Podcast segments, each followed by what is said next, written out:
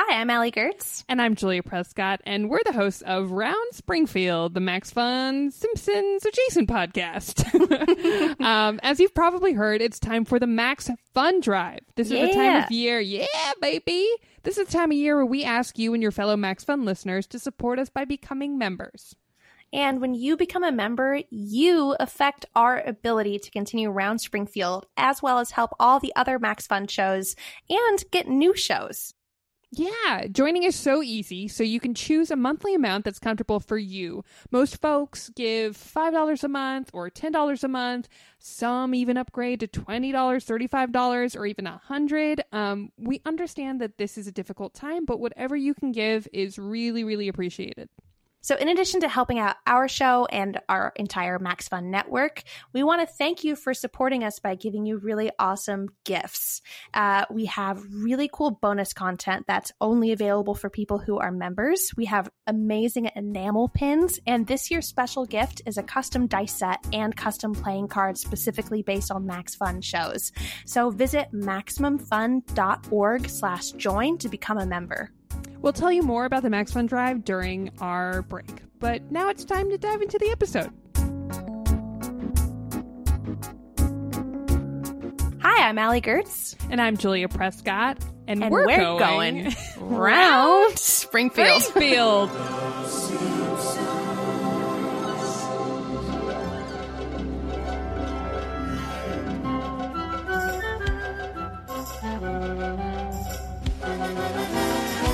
It'll Oh, never it be feels good.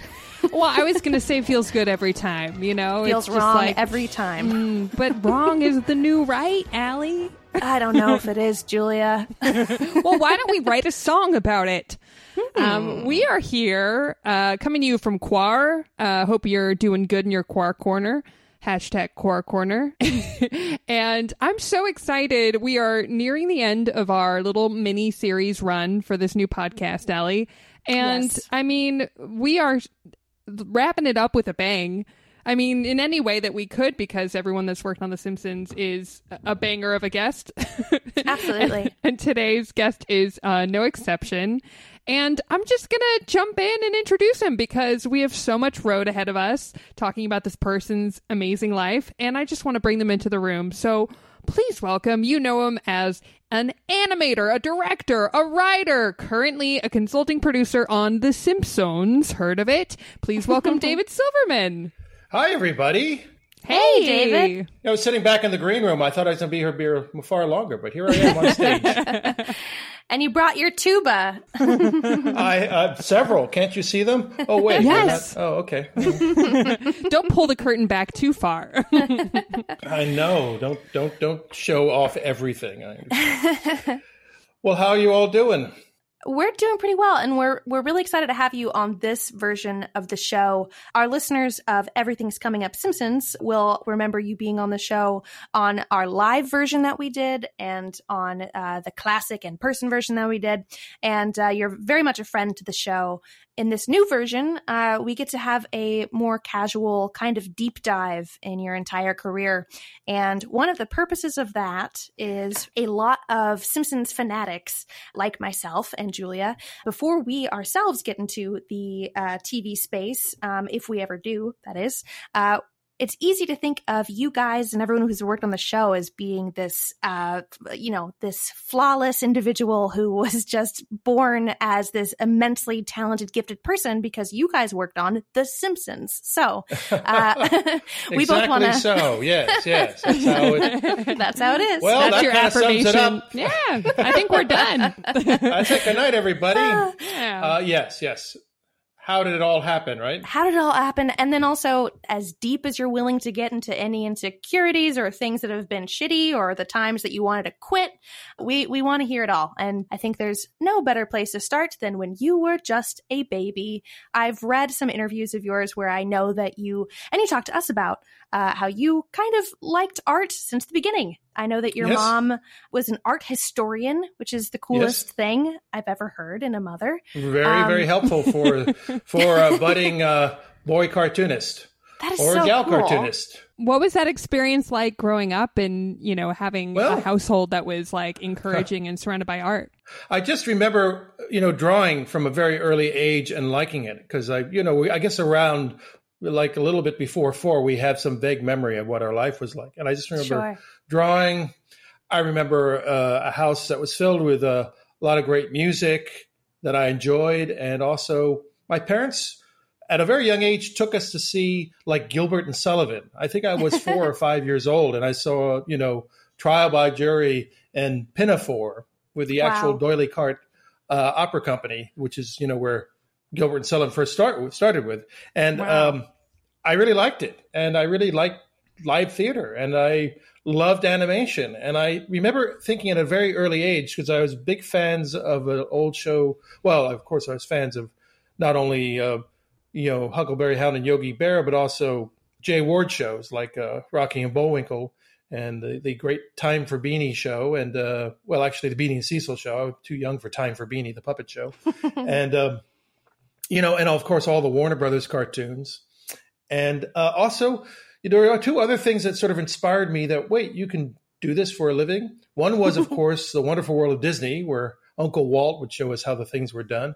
And the other one was the Woody Woodpecker show, where uh, Walter Lantz, another Walt in the animation business, would show, here, boys and girls, this is how we draw cartoons. like Oh, people wow. wearing, people in white shirts wearing ties, drawing pictures. I guess as an adult, you keep doing this. It's not just a kiddie thing.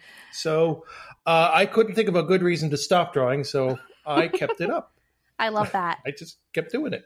Uh, you mentioned Warner Brothers, and uh, there's actually a quote that you had in a, in a different interview, and I forget who it was that was interviewing you, but you say, you know, kids aren't stupid, and even at an early age, uh, I could tell you which cartoons were better animated. Even at five years old, you're not duped by thinking, oh, it's all animation, it's all the same. You know, I think it's so true. Yeah, I do remember. I remember saying that, and is absolutely true. Yes, I'm like, oh, okay, well. And part of my brain said, well, I kind of get it. I think they had more time on this one. but uh, my brain was saying, yeah, but you're still laughing, aren't you? I said, yeah, it's still fun. So what am I complaining about? and, and then later you discover things like UPA cartoons and like, oh, this is deliberately done. Well, they had a, also smaller budgets, but they're deliberately working in their budgets to be incredibly artistic and talented, you know? Yeah. Mhm. Um, HBO Max recently debuted, and they have a large swath of Looney Tunes, uh, which has been great Yes. because The new up, Looney Tunes, right? Or is it the old as well? the original Looney Tunes. They also do have the newer series, Oh, okay, Right. cool. but they have tons of the classics, and you even get to see when you know there are a lot of early. If, for- for those who are unfamiliar, I'm certainly not trying to teach David Silverman about this, but there are many. Teach me about about it, Allie. well, I never Julia, heard of the Looney Tunes. well, when a, a a mother and a father bunny love each other very much, um, it is very funny just to see before you get Bugs Bunny or Porky Pig looking how we know them to look. They still appeared in these uh, shorts, and so you will get a Bugs type character who still says what's up doc or something like it but the the voice is really different the the style looks very different and it's really cool Right. because you're getting to watch it unfold over a Mm. matter of years whereas and you get a little bit of that on the simpsons as well of course Well, I was going to say, kind of like The Simpsons, where Yeah. you know Dan Castellaneta has always been the voice of Homer, but for first, very first Goodnight Simpsons, he was still playing around with it. He didn't really land on it yeah really until the show. I mean, during the Tracey Ullman days, he was doing a Walter Matthau impression, and he'll you know Yes. he'll owe up to that, and that was sort of his go-to. I mean, kind of, you know, but adjusting it. But what he found, he's often said in his own interviews that when he's doing the show, he found he was doing a lot of yelling. It was hard to do Walter Matthau's voice because it's more up in the head tone, and he just put it Mm. down to the chest, and that's sort of how that would happen to Homer's voice. The first real Bugs Bunny cartoon was called A Wild Hare, where you had it was Tex Mhm. Avery cartoon where you have Bugs Bunny and Elmer Fudd, even though they're sort of you know proto versions of them, their characters and a lot of the the tropes were solidified in that very cartoon, which I find amazing. absolutely But you know, the Watch Up Doc was a little bit more deeper, wasn't quite Yeah. didn't get a little bit higher. Although Elmer Fudd's voice is Arthur Q. Bryant, I guess that was one of his voices, so he did. But things that cartoon opens up with "Be very, very quiet. I'm hunting mm-hmm. rabbits." Ha ha ha! the very first cartoon, and things like Bugs Bunny grabbing him by both cheeks and giving him a, and then you know doing a swan dive into the rabbit hole. It's the very first, you know, real Bugs and Elmer cartoon, A Wild Hare in 1940. Yeah. So it's kind of interesting, as though, like you're saying, they look different, styles change, and different in different hands of styles were different. Mm-hmm. A lot of you look at that cartoon, you say, okay, this is a trope. This is a trope. You get just have a checklist. Okay? These are the things that happen.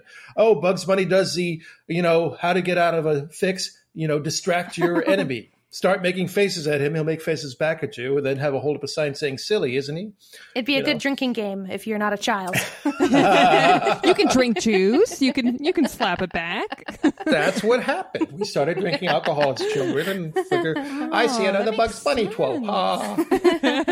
yeah, this is all really interesting because I feel like it's impossible to not draw a parallel to what you know like breakout stars occurred in the simpsons too especially early on it's like bugs is the breakout star of looney tunes and then at first it was bartmania and then it became a little bit more homer centric later and it kind of like in, it's interesting mm-hmm. right and then mr burns shows up burns and smithers shows and then there's groundskeeper willie shows and so forth but yeah. going back to the very basics what i wanted to say one of the things of having a historian mom is that you go to the gallery a lot, especially because she was a docent at the National Art Gallery, Washington, D.C. And awesome. I like going to the gallery and I like seeing all the paintings. And I think what it did, does, much like if you learn languages when you're a kid, you know, that gets easy in your malleable brain to get hardwired. I think all these paintings were having a positive effect on my sense of composition because I was going to galleries since I was like mm, four yeah. and yeah. sort of absorbing and looking at all these paintings it kind of helped me get a better natural sense of composition. You know, that I realized, yeah. oh, when I was studying composition, I say, oh, I already kind of feel that already. Maybe it's because of all this early training, you know? Yeah. Mm-hmm. Oh, that's that's actually really fascinating. Yeah, I, I think as just a guess of mine. I've always thought. I think you're right, though. Something that I read is that you and your family lived in Europe for a year when you were pretty yes. young. We were nine. I was nine years old, and uh, we lived in Europe for a year. My dad had worked there. He was a professor of uh, chemistry in uh, chemical engineering, rather, at the University of Maryland.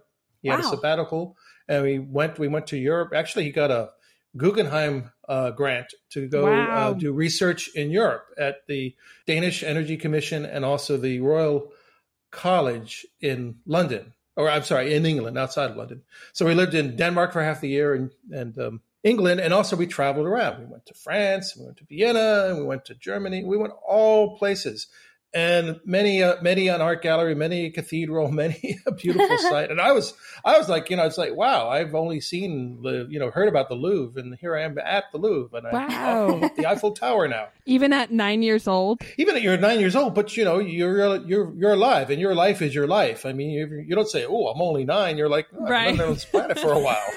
I don't know. I don't know. I feel like I was saying I'm only nine. I feel like I was born with like a 40 year old's brain yeah, so all these experiences were very good in the in a pre you know pre computer pre anything home entertainment. That was the other thing too, is that we we I, we entertain each other, my brother and I, by you know drawing pictures and doing skits with each other and like that. Yeah, exactly. And one of the things that I thought was really interesting is that you mentioned uh, in this interview that you didn't really, I, I, think in Copenhagen, you guys didn't have a TV. In either place that's great. I mean, as much yeah. as it terrifies me, that's also like excellent because when you don't have yeah. distraction all the time, you're finding right. ways to entertain yourself. Oh, we had plenty of distractions. Yeah, exactly. But, but just living in Copenhagen was kind of distracting. It's like, oh my God, that is true. Is that is true. and also living in London is kind of, I thought it's kind of distracting. Although I did go to a friend's house. There are two things I did uh, listen to, I did find out in London. I didn't know what they were until later I was listening to the Goon Show and not realizing it. I was listening to reruns of the Goon Show because I was listening to this crazy show and I was like, "Wow, this is hilarious! This is nuts! What the hell is this?" And then when I found out later, years later, oh, it's a Goon Show. I was a Goon a fan of the Goons when I was, you know, nine, ten years old. The other thing I saw for the first time was Doctor Who before anybody in America had seen Doctor Who. I would imagine. Oh, this wow. was like 1967. What was interesting to me was uh, Doctor Who was was filmed was it was on on at the time was a, on you know on videotape, and um, so I told my friends I was I saw the science fiction soap opera. It's really interesting because that was our point of view. Things uh, soap operas were on videotape. Everything else was you know on yeah, film. yeah. So so anyhow, I love that. well, the other thing that happened when we were in um, Europe is my dad had a Super 8 camera, and we were making little films and things like that. Then he Hmm. told me about. Then he told me about the single frame on it, and then that got me really interested. So when we got back from Europe, that's when I started doing stop motion animation, with, you know, with like clay and things, and also doing doing pixelation of like doing time lapse of clouds and uh, you oh, know that's so cool. you know people running around and things like that. It's just experimenting. And then we also had a regular eight camera that you could rewind. So I was doing like you know old timey special effects like split screens and ghost effects and double exposures and things like that. It just like you know I was all into matters of cartooning and special effects movies and science fiction films and things like that. That was my childhood. Oh, and music. Don't forget music. Yes. Oh, I picked can't forget tuba. music. We're getting to it. yeah, uh, briefly, just in case. Uh, uh, we've certainly talked about on the show before, but to our new listeners, David, the reason you and I know each other is because we both were on a show uh, in Hollywood somewhere, and uh, Right. oh, IO, IO West before it shut down, and um, Yep. I told you like, oh, I have a song about Milhouse, and uh, we quickly rehearsed it, and you were just like, I'm going to play my tuba, and it was unbelievably fun. And our first time I meeting, we, didn't know we did a duet. Wow. That's how we met. We Yeah. met in a duet. we Oh met in my a duet. God. And actually, friend of the show, Simon Ore, is the person who Yes. connected us that night. And I think Good you and I were bonding over uh, our our appreciation of IPAs that night. They, were- uh, you know, now it's all coming back to me. Yes, you were quite the IPA-ish type. Uh, yeah, um, yeah. but that, but music is a very important aspect of it. Not just playing the old tuba, but I've always been a fan of music, uh, particularly classical music and symphonic music. And I was drawing pictures of like musicians. I was also inspired by this guy named Gerard Hoffnung. I recommend him, Gerard Hoffnung, who coincidentally I found out later was also not only a cartoonist but a tuba player. Um, and anyhow, he did a lot of cartoons about musicians and music in general. That inspired me, and I did the same thing. Long story short, I ended up doing a caricature of the entire National Symphony Orchestra in Washington D.C.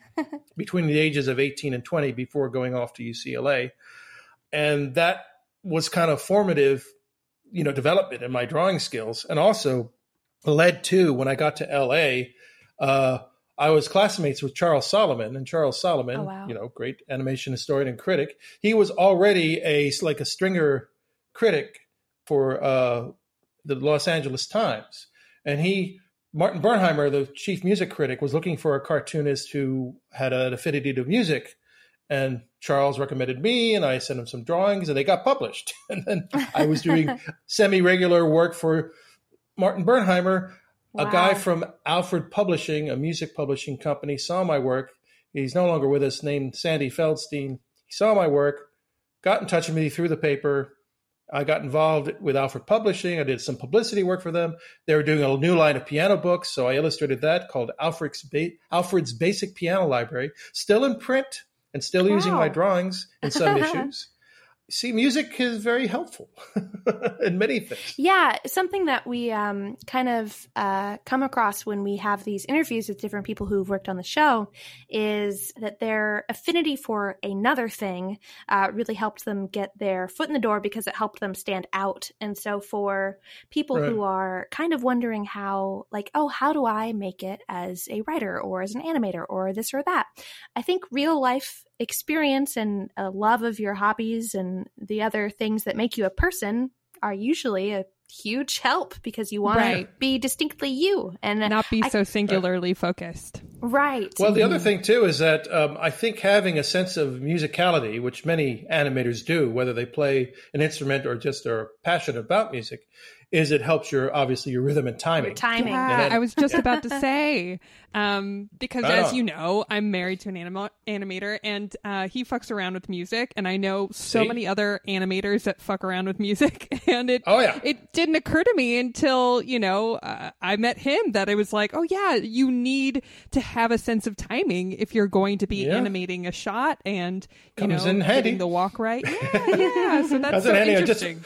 Or just timing things out in your head about movement like okay it's going to be here and you wait for it and you and comedy is all about timing many Right. comedians are excellent musicians as well uh, so it, it happens it just happens all the time that way yeah uh, firehouse five plus two you know you Yeah, had like yeah. two of the greatest you had two of the nine old men in it you know ward kimball and frank thomas uh, amongst other people uh, but clearly, those guys were two of the top animators at the studio, and they're quite musical. I wanted to say earlier when you mentioned going to the art galleries and, you know, having like this absorption of, you know, understanding composition. I, you know, only know how to relate to this as being a writer, but um, for me, it makes me think of what I always think in, in how to like get stronger at writing and, and trying to find the rhythms of, you know, scenes, especially as a comedy writer. I feel like, you know, to get the 10,000 hours, it's really just about forming the muscle memory in your brain and your fingers to Right. like do the things that you wanted to do. And I can't Yeah. help but draw that parallel between like, you know, for a young comedy writer watching sitcoms and getting the muscle memory of like how the pacing of dialogue should be and you were getting the same thing with composition in an art gallery. It just feels like things that should be different, but they feel so close Oh, together. And I'm happy to have that bond. well, Matt Selman always tells young writers, you know, uh, just write something every day. Just write something, you know. Yeah. And I think the same thing is just sort of keeping your brain a lot, uh, you know, flexible and keeping your those muscles uh, active. But uh, yeah, it was very interesting because. Um, you know, I got out. Uh, uh, I went uh, first to the University of Maryland for two years, and uh, I made a film there that helped me get into UCLA. Probably, I mean, Yeah, I this the strange case of uh, Mr. Donnybrook's boredom. That was made at UCLA, but before that, I made a film called Surreal Estate, clay animated film that got me into. Yeah, it's a pretty good title. Got me into UCLA, I probably, and I tr- transferred to UCLA, the animation workshop. Professor Dan McLaughlin, uh, also a great guy, may rest in peace. That's that's where I got started. Yeah, and that's where I did the strange case of Mr. Donnybrook's boredom, and also a shorter film called Mariner Man. And uh, I was supposed to do three films to get my master's degree, but after the two films, they said, "Okay, you're good. Get out." One of the things that I thought was cool is an anecdote that you have about the Kodak Teenage Movie Awards, where you kind of became friends with Eric Goldberg, who's incredible. Yes, Eric Goldberg. I was like, by the way, it was great for many reasons because you know, uh, you know, growing up in Silver Spring, Maryland, and you know, making films in high school and so forth. I was the only one doing it. I mean, I had some other friends doing, it, but you know, so I didn't know anybody else. Then I go to I enter it in the Kodak Teenage Movie Awards, which is a great thing that Kodak did when it was a colossally big company.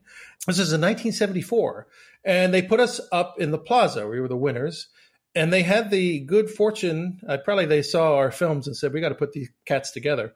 And Eric Goldberg and I shared a room together, and we got along famously, obviously. And uh. Eric Goldberg was already a genius. I mean, I think Eric Goldberg is like like the Mozart of cartooning and animation. he was born genius uh, with a golden pencil in his hand.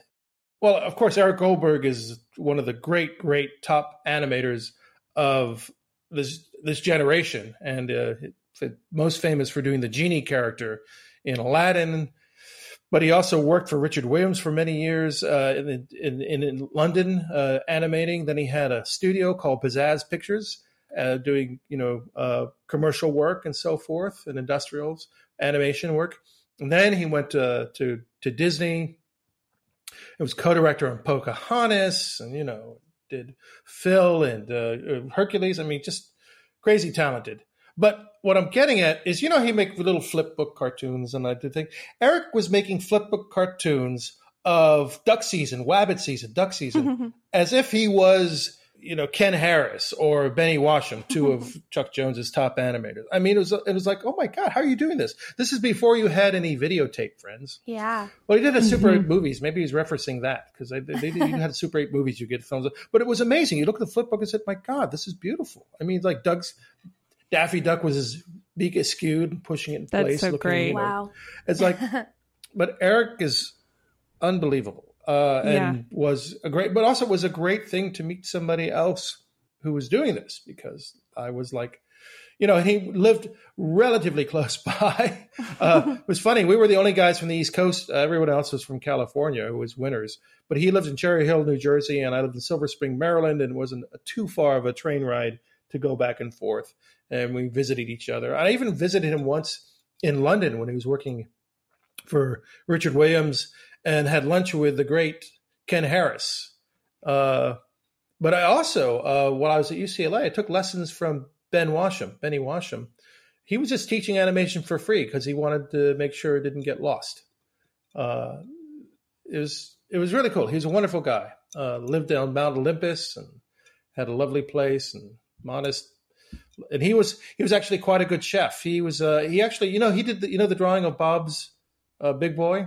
That's Benny Washam. He oh, did the drawing. Wow. Oh God, the original so drawing. Cool.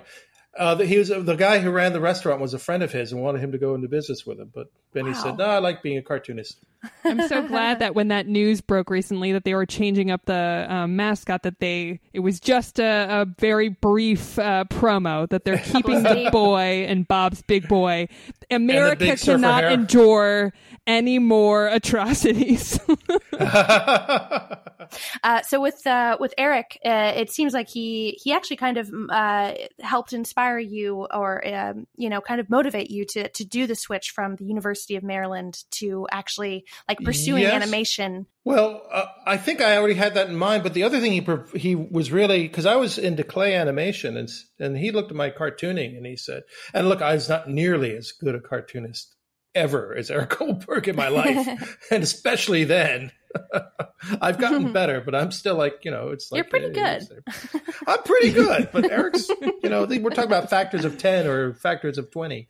Anyhow, but he's a wonderful guy and very inspiring, and he liked my drawings. He said, "I don't know, you should, you should think about animating your your drawings," you know. And he was very inspiring. He basically encouraged me because he thought my drawings looked funny. And the other inspiration I got from that was when I met uh, uh, Bill Bullwinkle Scott. Bill Scott, who was the voice of Bullwinkle in So Many Other Places wow. he was uh, introduced. Dan McLaughlin introduced us, and uh, anyhow, he became a good friend and mentor. Of course, he was not only he was also the creator, co-creator of the Rocky and Bullwinkle show as a writer. Um, he was a he was a animation writer. That means to say he was he was a you know he's writing with a pencil with a you know pencil. He was uh, doing storyboard writing. Oh, which by the way, that's how he got the voice of doing Bullwinkle. You know, because he Mm, was pitching know. the boards. He was pitching the boards to. He hadn't done. A, he wasn't a professional voice artist at the time. He had tried acting. He and his wife had tried acting. They even went to. They left California for a while to try up Broadway. It didn't work out for them. They came back. Oh wow! Uh, but he was pitching the boards to Jay Ward, and he was doing different voices, and he's doing this voice for Bullwinkle, like that. and and then Jay is saying, well, you know, he's asking who's going to do the voices, and he Jay's getting a lot of you know cartoon and radio people who are really great, like you know Paul Frees, who was at the time oh, I love. he was, Yeah. yeah, he was did he did a lot of radio, and same with Hans Conried, another and William Bill Scott, uh, uh, Bill Conrad, who was the voice of Matt Dillon, you know, and the narrator and June Foray as Rocky, and it's like, well, who are you going to get for Bullwinkle? And Jay looked at him and said, well, I thought you'd do it, but I guess that was that's what it was like back then. And but he also was he was so good at it, but he was really good at it because he would do that. Yeah. He did a lot of the, those very sort of funny kind of Chico Mal, Chico Marx Italian accent characters. Of course, he did he did um, um, Mr. Peabody, which Yeah. was his uh, you know his Walter Clifton impression, and uh, Dudley Do Right, which he called the strangulated tenor uh, in a melodrama voice. You know, oh no, you know that it's sort of so thing. good. Anyhow. Uh, but but oh, I was getting I was getting the story. Oh, so he he looked at me once and he said, "David, a lot of people draw well. You draw funny." And I thought, okay, I think that's I think I should take that to the bank. And as I, I said, that's great. I'm, I'm glad I draw funny. So I love that. Um, well, I think it's time for us to take our first break. okay, Let us let us all draw funny on this break. When asked, how can Max Fun best support you right now? Haley in Bellingham, Washington said, keep on making stuff. Having friendly podcasts to keep me company is a big help. Hell yeah, I love that. Yes, I honestly couldn't agree more. I have taken so much comfort from listening to Max Fun shows, and it really helps in a time where the world is a little bit chaotic. I, I mean, I can't express it enough as a listener myself. I was a listener before. I'm a listener during, baby. um, I and I also feel like, especially, you know, we are coming to you during a crazy, crazy time. We are in the middle of a pandemic. Um, I feel like we've all been shot forward into our retirement selves, and my retirement self likes to take long walks in my neighborhood listening to podcasts, and it's nice because often this is how I tell time. well, this last the last round Springfield came out a week ago, so that means it's time to do laundry. Yeah, Um, exactly. so, uh, but in all sincerity, we do know that this is a really crazy time. There are really amazing places that you could be spending your money right now. We also know that a lot of people are unemployed, including yours truly. And so we know that not everyone can donate. However, if you are in a position where you can, we would love for you to invest in our show because we put so much energy into the episodes that we put out and it's going to go such a long way. And we appreciate your support so much. Yeah. So how do you support us? Um, visit MaximumFun.org slash join. Most people choose $5 or $10 a month, and some support at 20 a month or more. Do what you're comfortable with. So once again, that website is MaximumFun.org slash join. Contribute any level that you're comfortable at. It's really easy to navigate. Um, it's all right there. And we'll tell you about some really cool gifts you can get during our next break.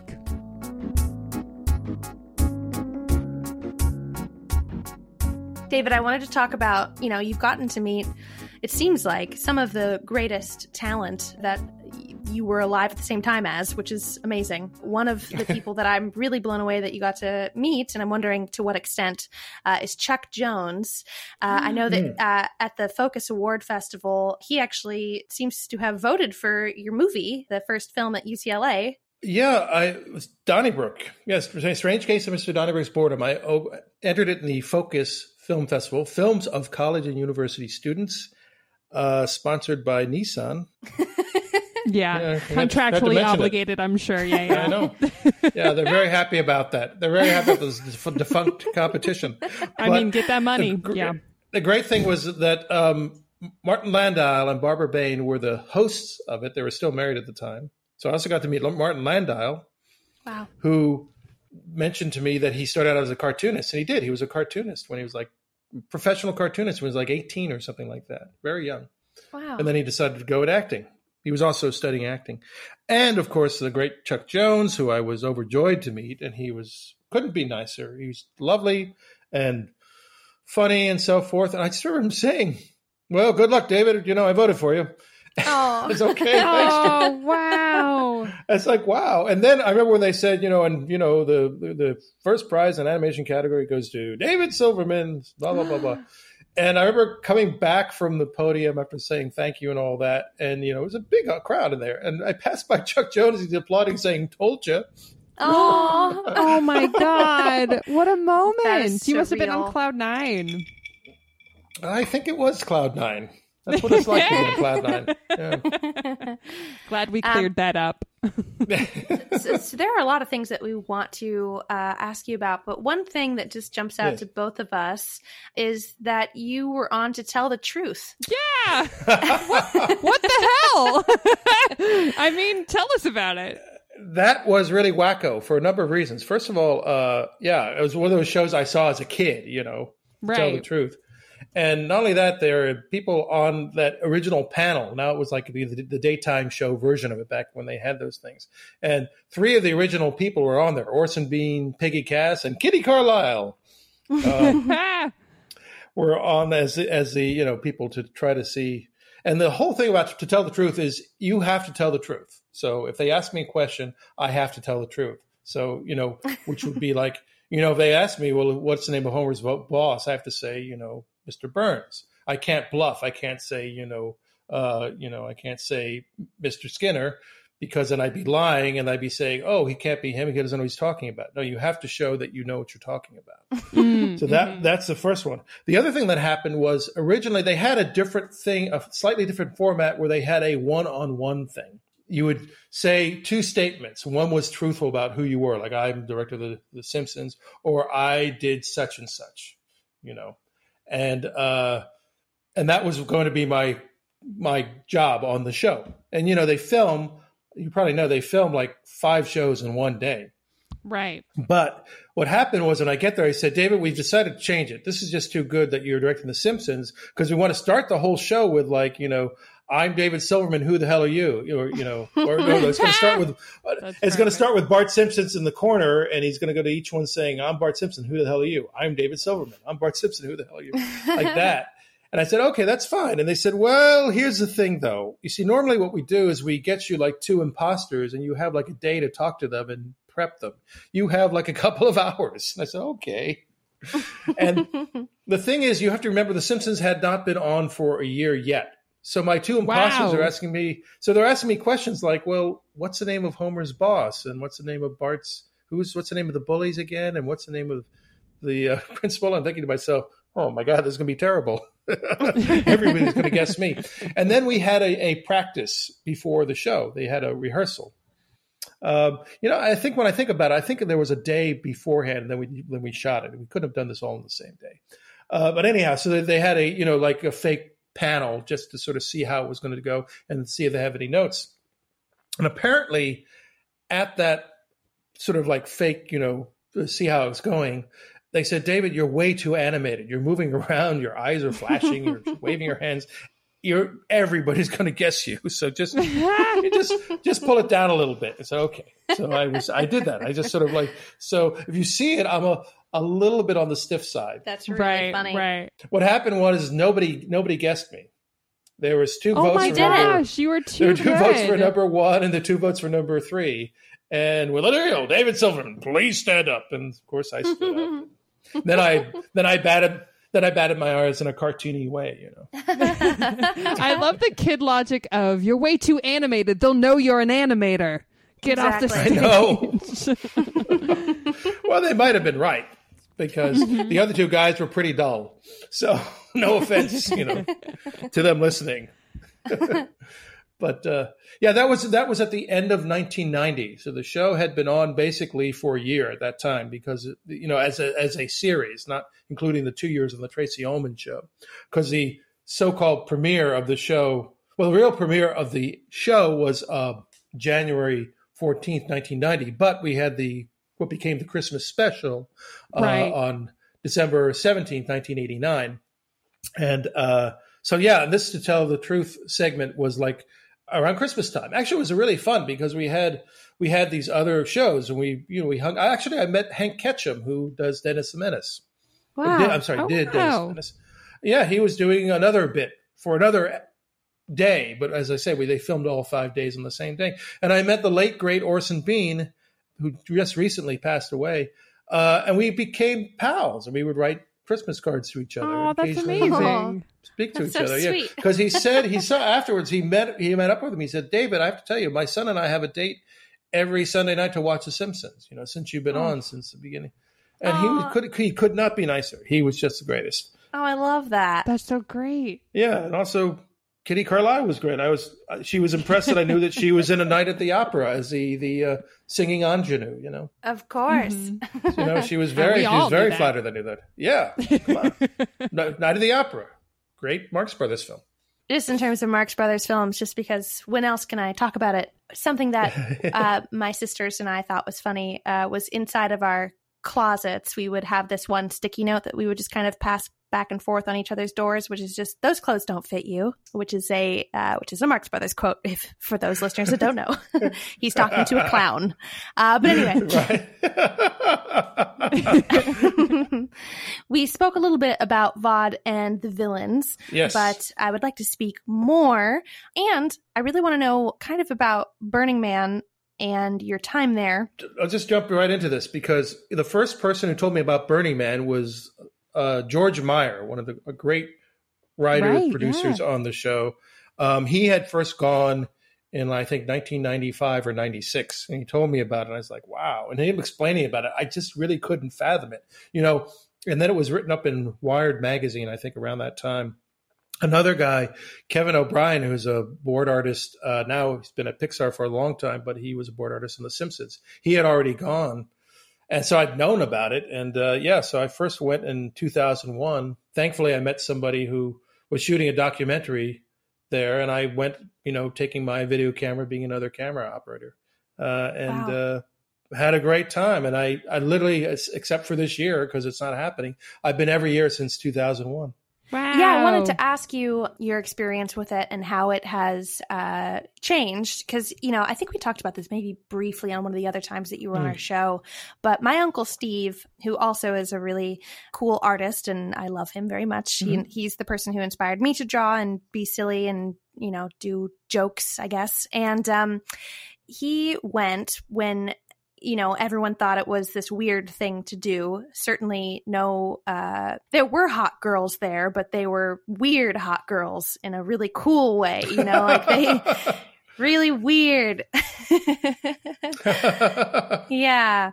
But um my uncle every year would go uh in the same costume. I guess he kind of would go as a character which was kind of common he would always Right. go as this really cool gargoyle and um, I ended up doing that costume as well uh, one year, not at Burning Man. I still have never gone, but I remember the conversation around it was very different, and it was really this really cool place for artists and weirdos, and kind of like you know a place to find your people. Um, at the beginning, and uh, there's still, I'm certain that still exists in, in a lot of ways there. It does. It absolutely does. I mean, the thing is, to me, my mind, Burning Man is whatever you make of it, regardless Exactly. of what year you go Yeah. to. I love that. you can have the same experience I like had, life. you know, 2001.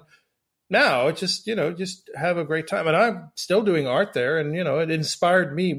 For me, there was a great musical awakening happening in me that started at Pixar when I started playing uh, music with Bud Luckey and Pete Docter and Bob Peterson and Jeff Wow. Bodo and Ricky Nierva. You know, we had our band uh, uh, and then others uh, called it the War Room Rascals, our version of the Firehouse Five Plus Two, playing New Orleans style jazz. And I learned how to play New Orleans style jazz. I mean, I knew how to, I knew about it, but I really the penny dropped when I was playing with them. I got be very good at, at playing on the tuba and be able to pick up things by ear. And now I have that ability much better. But it's but it only improved at Burning Man because I met up with this group called the Burning Band, which is an adjunct of a band in the Bay Area called the Los Trancos Wood, Los Trancos Woods Community Marching Band. And it was mm. kind of my introduction to playing with other groups of musicians, which helped when I joined Vaud and the Villains in 2009. So, you know, it's not that far away. It was eight years later Yeah. in Vaud and the Villains. Wow. And not only that, like I went in 2001, and by 2005, I had conceived of the Flaming Tuba. So, you know, I guess I don't, I don't know. there's some, there's something going on. And then, I of course, then of course, Ca- Carolyn Omine writes an episode where they go to Blazing Guy, and she puts me in it as the Flaming Tuba guy. So, I love Yeah. that. which was which is nice because I got to got not only got character, I got to voice myself and also play the tuba. So So you mentioned Pixar, which I'm, I'm glad you did because I really wanted to ask about. You are credited on Monsters Inc. with additional story material and a co-director. What additional story material did you contribute? well, I, I I don't know. It was just because we had, of course, two terrific writers, the great late Dan Gerson and the great Robert Baird, and also Andrew Stanton, who wrote the original outline, and also Pete Docter, and uh, who had the original story idea, along with uh, Jeff Pidgeon and Bob Peterson, and I guess uh, Bob Peterson and uh, also the great late Joe Ranft, very very much missed Joe Ranft, and I had additional story material. I guess it's because we had added so much specifically, you know, material to the story.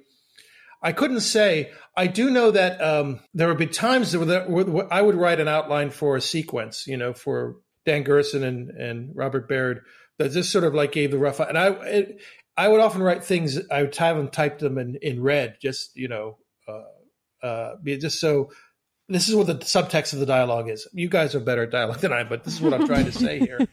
and many times they would leave it in. They said, "Well, we couldn't think of anything funnier." I said, "Okay, well, that's oh, good." what a compliment! So- yeah, very. It was a great compliment because I didn't fancy myself to be a professional writer like, like these guys. But um, also, I think I really helped in shaping the way that the the first act changed. We had a without going into all the details, we had a big change in how the first act started and uh, the relationship between uh, Sullivan and Mike, and also Sullivan at the at the at the uh, plant. Originally, he wasn't the top scarer, and then we rejiggered it that way. So perhaps it was that.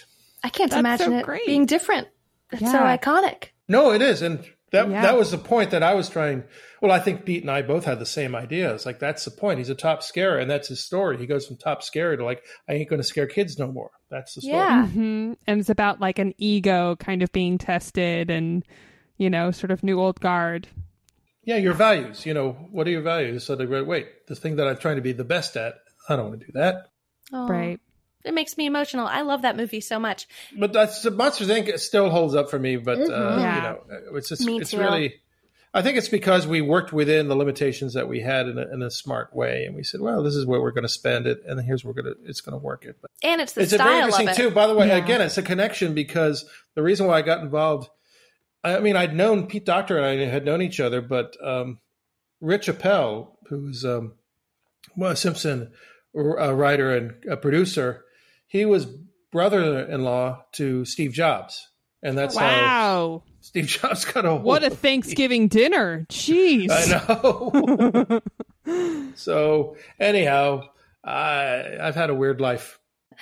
Uh, yeah, actually, your life is so fun and very much what I, at least as an outsider, I, I would say that. And you seem to live and breathe artist and creative. It's funny because, you know, we predominantly talk to writers and, Hmm. you know, we ourselves are writers. And I think there's a shared neuroses that a lot of writers will have, which, uh, you know, often is the source of some humor and it's funny because the artists we've talked to not that they don't experience neuroses of course everyone does to some extent but the the attitude is is in my opinion very different Mhm. and it's really funny to me like the the artist really has this very artistic way of looking at the world in a very you know kind of a posy attitude and Yeah, uh, yeah. it's it's Well, it kinda helps, It's I pretty think. fun If you're gonna if you're gonna be an art artist, it's good to have an artistic point of view.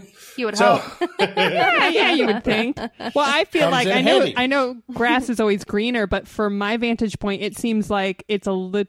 I mean, to say it's less competitive is not entirely accurate, of course, because all career trajectories are competitive, but it feels like there's a greater sense of community, perhaps because there's such teamwork and volleying from different, you know, positions on the animation crew that you guys have to be in sync in order to make the end product better. Whereas in like a writer's room, it's a riff off. Well, here's here's real quickly because I know we wanted to talk a little about this because people ask, well, how did you get into The Simpsons in the first place? Yeah. And well, part of it was related to the Focus Animation um, Fest or the film festival because two years later, I, I met uh, another winner, which was uh, Bill Kopp. It was in Hmm. 1984, and then in 1985, he was working with his another uh, friend of his from from uh, Cal Arts was Steve Holland, aka Savage Steve Holland, on a film called One Crazy Summer that had the animation of the cute and fuzzy bunnies. So I got involved in animating the cute and fuzzy bunnies, and another animator there was Wes Archer, also from Cal Arts. And uh, Wes Archer had worked for a small company called Klasky Csupo. And in 1987, Klasky Csupo got a contract from Gracie Films to animate uh, M.K. Brown and Matt Groening's work for a show called The Tracey Ullman Show. And that's how it happened. So there you go, folks. Meet people. yeah, no, that is that is the lesson. That is absolutely what we are learning from this. And uh, just in terms of Gracie Films, um, that also seems to uh, work with the you, you did animation for the Edge of Seventeen, um, yes. which That is, was fun. Uh, produced by Gracie Films. That movie is incredible, and I love Oh, it. it's a great film. I think a great film. to anyone who hasn't seen it, uh, I can't recommend it enough. It, it's honestly got all the things that people like in a movie. I think it's excellent. Yeah, it is. It's it's just really great, and it- that was a lot of fun because I was, you know, I they thought, well, David actually did this stuff when he was seventeen, so why don't we have try to animate a film. And that's what I was trying to do. I was trying to say, well, what kind of, if I was at 17, I'd be using things like Photoshop or whatever to animate in this fashion in Yeah. a way that's artistic, but oh, limited because I don't have a lot of time. I don't have a lot of money, but this is the way I do it. So I I love what you say about like just go out and meet people being you know like this you know great door opener for your life um i'm curious you know how do you feel like the has that uh, advice not changed for current aspiring animators wanting to break in i'm sure covid complicates meeting people well, it complicates it. But it's hard for me to say because you know now, now you look now I'm, I'm like old, you know, like with the cobwebs. so uh, I don't know. I, I assume it's the same. You don't you need to heard it here anymore. first i don't know yeah As Homer would say, you. I don't know. So- no, I assume it's it's it's it's the same sort of thing. But uh, by the way, the other thing I'm happy to talk about because it's our it's not, it's not a secret anymore. But uh, I was able. People ask me, you know, I, I stopped being supervising director after I directed the Simpsons movie to and being consulting producer to allow me to do other things and also still be connected with the Simpsons. So I took on directing this uh, independent animated film written by three Simpson writers: Joel H. Cohen, John Frink, and Rob LaZebnik, Oh wow. and uh, produced uh, by this company called Wink, animated and laid out really great company in, in Montreal called Cinesync. I'm sorry, Cinesite. Sorry, we use Cinesync. the company is Cinesite. Sorry, Cinesite.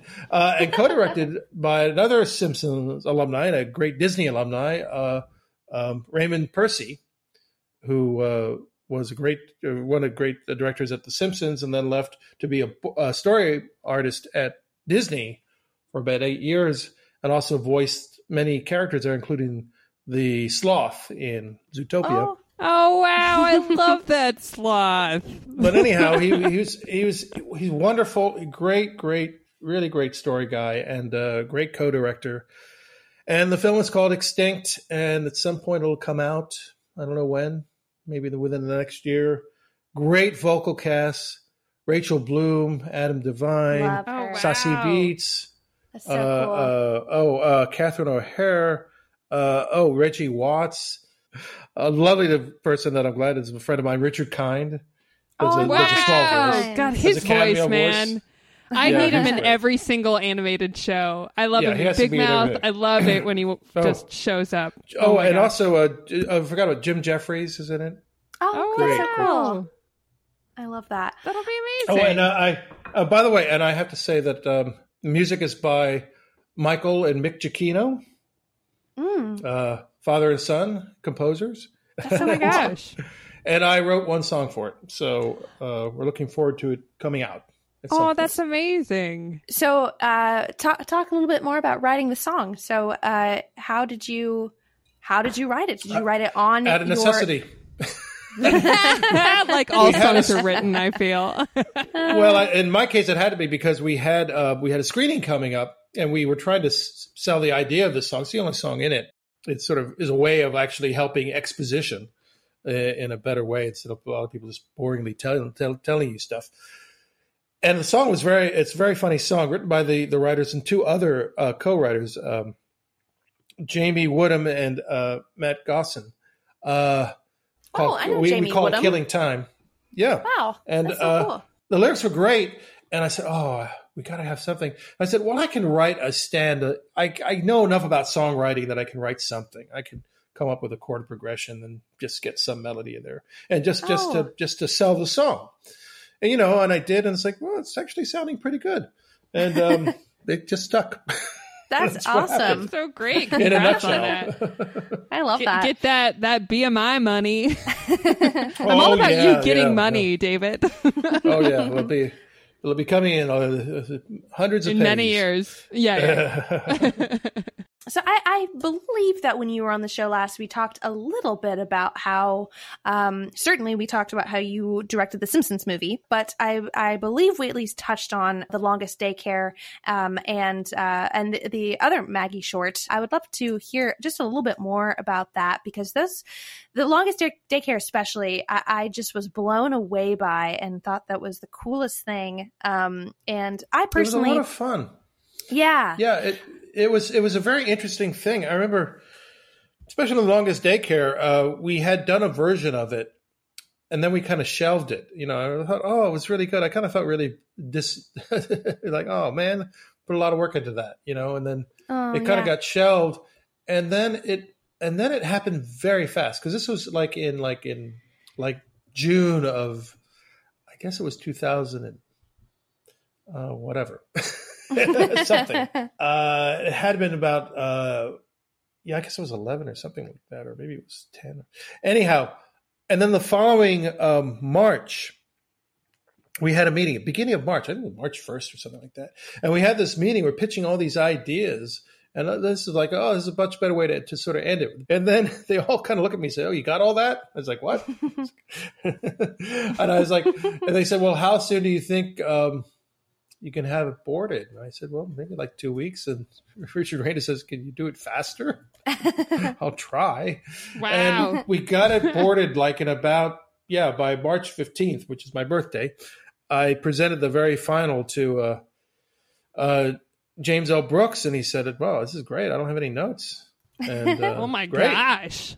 And we had to get going because we had to get it onto Ice Age, um, and that was coming out that that summer. I said, "Okay," and so we did. And that was the other thing that the other thing that we did was we, we were going to do it in uh, 3D, and that was like, oh man! But fortunately, we had this really great guy uh, to do that, and uh, you know, So it's just constant problem solving of like Constantly, trying to, constantly, yeah, yes. yeah, yeah, Yeah. readjust. Uh, but and, it, it was kind of like I mean, at the end of it, I looked at it. This is coming out well, but at the time, I'm just trying to make it work. I'm not.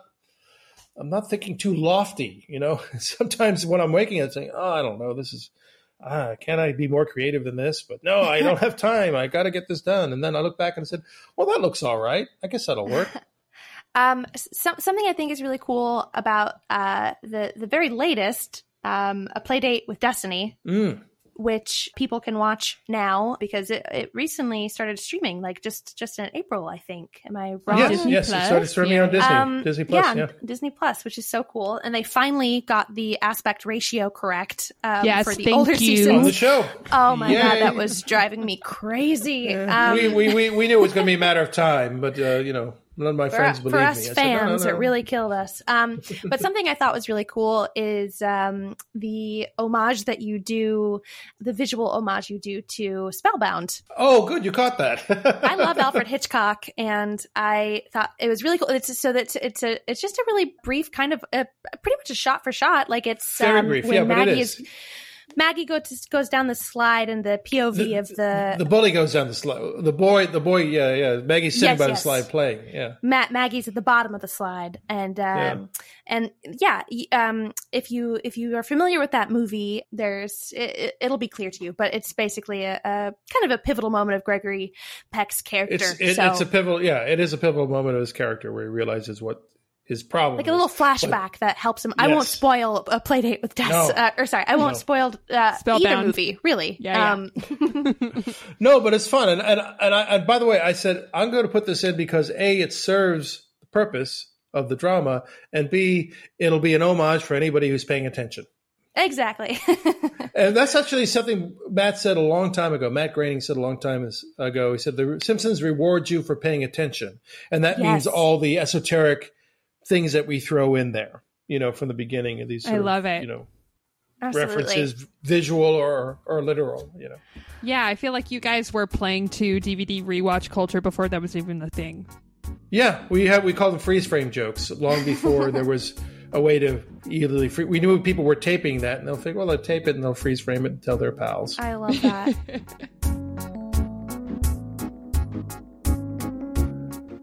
it's gift time. Who's ready for some gifts? Who's ready to open presents that you buy yourself? Well, you might not be ready to open presents, but we're about to tell you about some presents. $5 a month, you're going to get bonus content. Every year, if you've done this before, you know how amazing this gift is, and it's very affordable. That's the price of one coffee a month, and we know that you're Mhm. having more than one coffee a month. So, if you want to get bonus content, which includes behind the scenes and really cool episodes that break the format of our show, definitely give that much. And at $10 a month, you'll get the bonus content and the really amazing enamel pins. And this year, our pin is based on Ion Springfield and it says Round Springfield, and it's honestly amazing.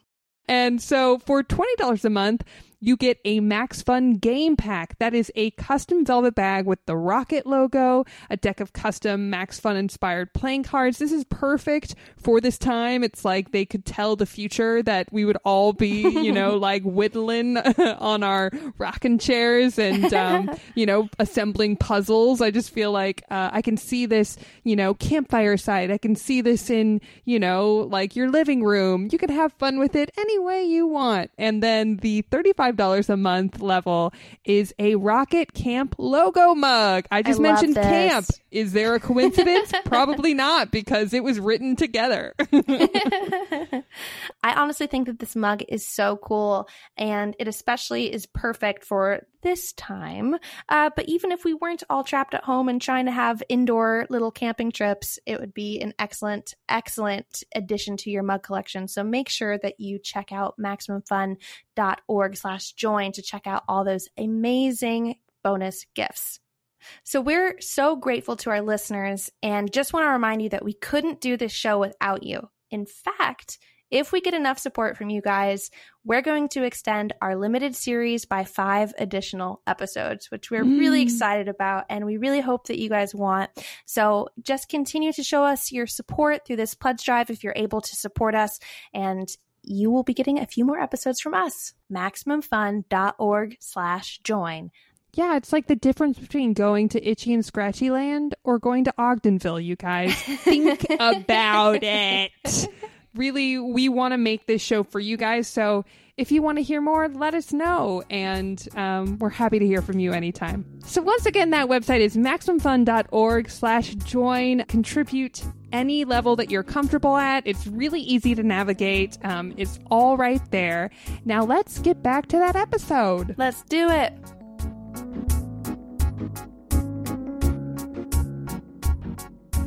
So we're uh, about to wrap up, and we didn't get to talk about any of your insecurities or failures or struggles. I mean, I Um, guess we I could do a have a lightning hangnail. round. I'm not Oh, very okay. insecure at my uh, hangnails. They're, they're just uh, look at look at them. See, they're Thank God. hanging out there. Oh, God. So he's Um, not perfect. You heard it here No. first. Um, s- so, uh, is there any development that uh, you can discuss about the announced Pink Panther movie? Um, since we on the last announced chatted? Pink Panther movie, I got nothing. That's been sitting around in mothballs for a while. I'm like, Sure. oh, Pink Panther movie? What? no, that old thing? Look, I'm very happy. By the way, I'm totally great, uh, happy about one thing about that. I got to meet a couple of times with Julie Andrews, and that was amazing. Oh my Yeah. God. What did Um, she smell just- like?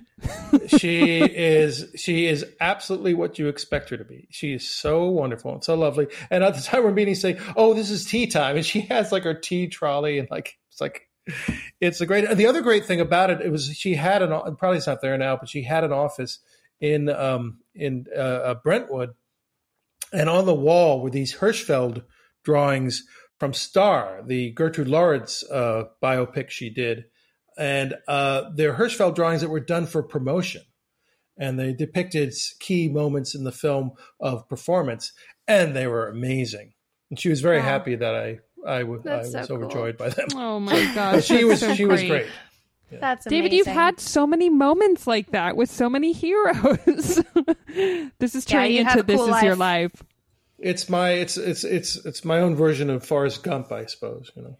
And uh, I, it is safe to say that you are the hero of many a young animator, and it is such a delight that you am? are ab- absolutely, and it is My amazing. You're And it's not amazing. supposed. That's funny. I just watched Alice in Wonderland yesterday. Yes, yes, yes. Um, but it's it's such a delight that you are actually uh, what people would hope for, um, and the, you know because you could have this Hey. A persona. real real heel. I know. Yes. yes. they call me Mister Mean Old Guy in showbiz. um, you, you know, it, it would be easy for you to come across this way, maybe just in a, uh, you know, the occasional interview, but we could tell that you're being the real deal and that you're such a nice guy. And, and we really appreciate you taking the time to do our show. So thanks Oh, so much sure, for coming absolutely. on. Well, I enjoyed it. And by the way, I enjoy being friendly because I don't understand doing the opposite. It doesn't Me make sense to me. Take- I don't get it. here. It would take I a really level of don't get it. energy that doesn't People make being sense. jerks is like, okay, if being a jerk makes you happy, go ahead, be a jerk, I suppose. Yeah, You exactly. Go that way. I'm so happy being a jerk.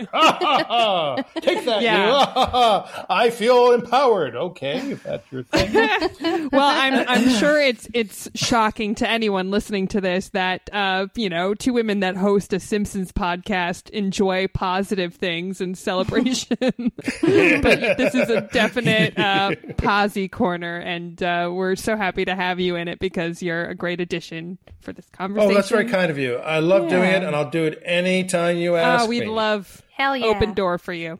until uh, I bore you to tears.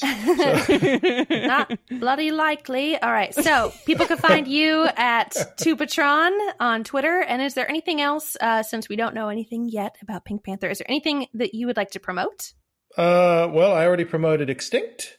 Uh, I'm also working on a, a, a little show called Duncanville, which is awesome. Have you guys seen Duncanville? Cool. Mike Scully's show and so many other Mike Simpsons and people Julie are on Scully it. and uh, uh, Amy Poehler, and it's a great. Sh- I think it's a great show. I think it's I think so too. It's really and good. I, I think it yeah and it has its own real voice you know it's another it's just uh, in animation it's it's great to see that and Mm-hmm. uh i think it's it's it's a lot of fun and it's a great vocal cast and a Yeah. great great animation group uh over there at uh, bento box uh wonderful company Oh, I love Bento Great Box. yeah, people. that's a Yeah, great studio.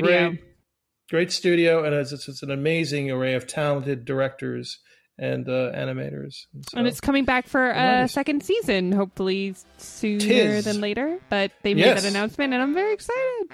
Yay. yeah. Yay! so there you Well, go thanks, David. And uh, hey, Julia, where can people find you? Thanks so much for asking. You can find me at Julia Prescott on all the things. Allie, where can people find you? Thank you so much for asking. You can find me at Allie Goertz and all the things, and you could find us at Simpsons Pod. Oh, we can also find me on you can also find me on IG as Silver Ruti. Perfect. Silveruti. One R, two O's. um, and Round Springfield is a production of Maximum Fun. We're a member-supported show, so go to MaximumFun.org slash join to contribute. Our booking manager is Jesus Ambrosio, and our senior producer is Laura Swisher. Swish. Smell you later. Hooray!